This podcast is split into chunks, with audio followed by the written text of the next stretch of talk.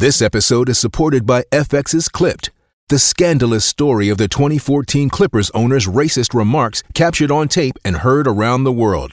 The series charts the tape's impact on a dysfunctional basketball organization striving to win against their reputation as the most cursed team in the league. Starring Laurence Fishburne, Jacki Weaver, Cleopatra Coleman, and Ed O'Neill. FX's Clipped, streaming June 4th, only on Hulu. With threats to our nation waiting around every corner, adaptability is more important than ever. When conditions change without notice, quick strategic thinking is crucial. And with obstacles consistently impending, determination is essential in overcoming them. It's this willingness, decisiveness, and resilience that sets Marines apart. With our fighting spirit, we don't just fight battles, we win them. Marines are the constant our nation counts on to fight the unknown. And through adaptable problem solving, we do just that. Learn more at marines.com.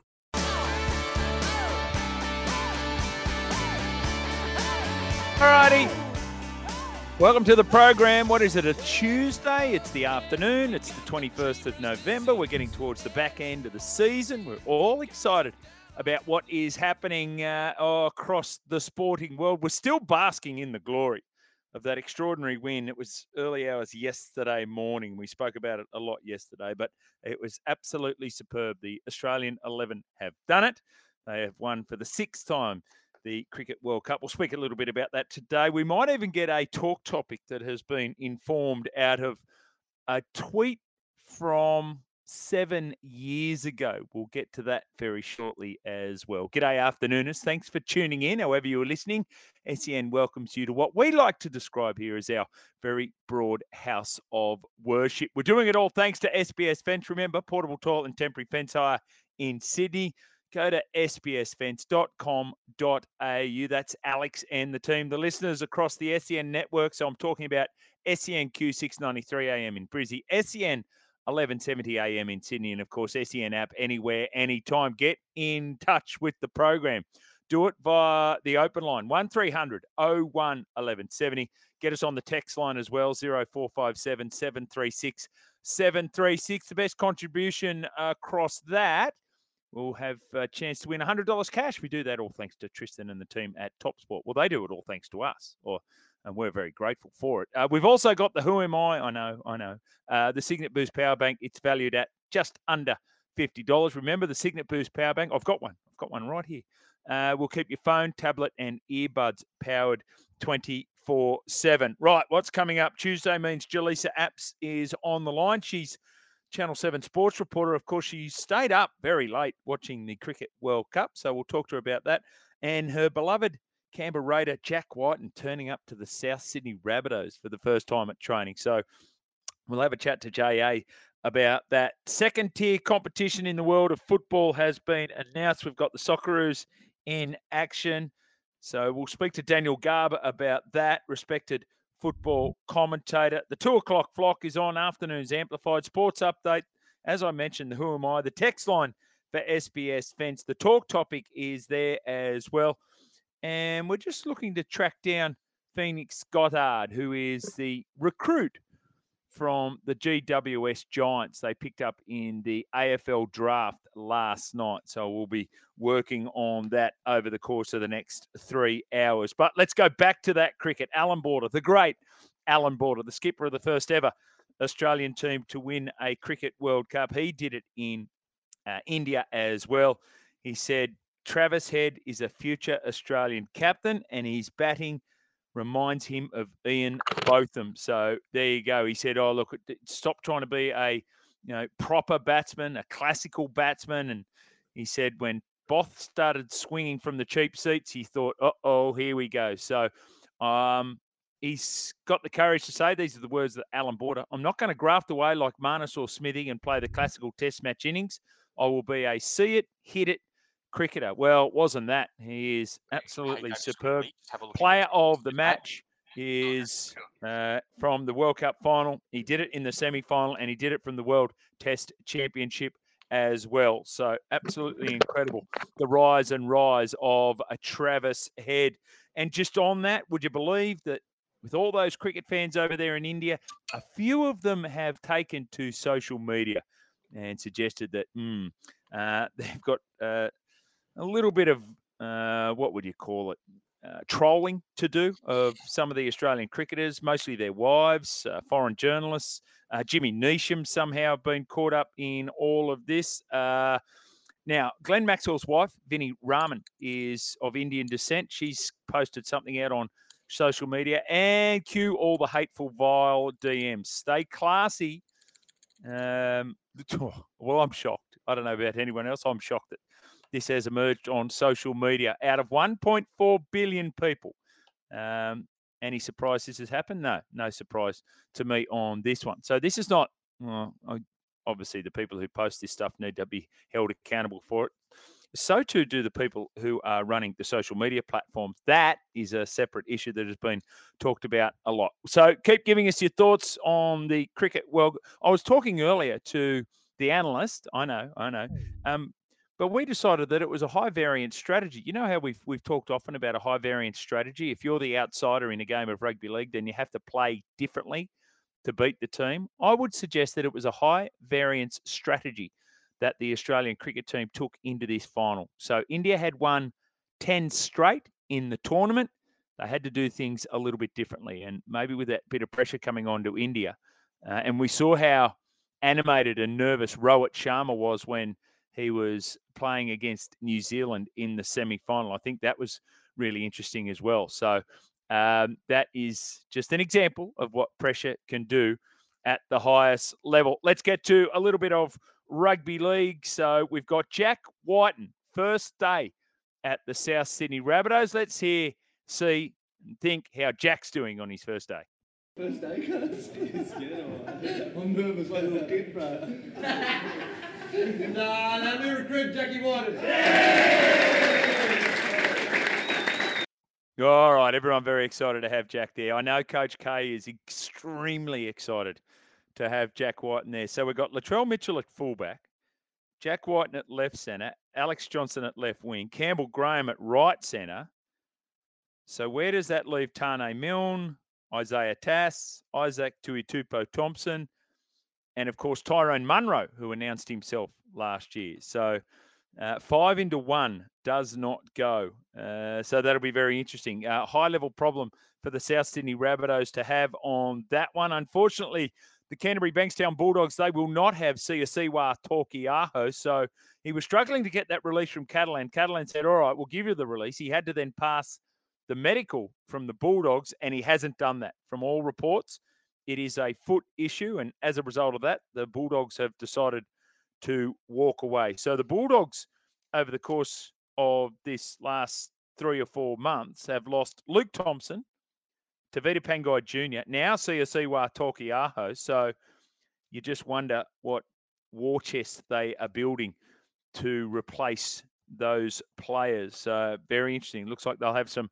some money to spend on that one. Uh, Matty Moylan, I think we mentioned this yesterday too, didn't we? Couldn't make that Sharky side at the end of the year. Braydon Trindall taking his spot there. So had one year remaining on his contract. So they've said, oh, if you can get somewhere else, go for it. Uh, the Leigh Leopards have come in. Adrian Lam, the coach there. So you had a one year deal at the Sharks. We'll give you a two year deal at Leigh. So he's going to head over there. It's a good part of the world, Leigh. Drove through Leigh a number of times on the way from Salford to Wigan. So uh, he'll be there for a couple of years. So what is it? 102 games at the Sharks, 89 games at the Panthers, three games for New South Wales at state of origin level.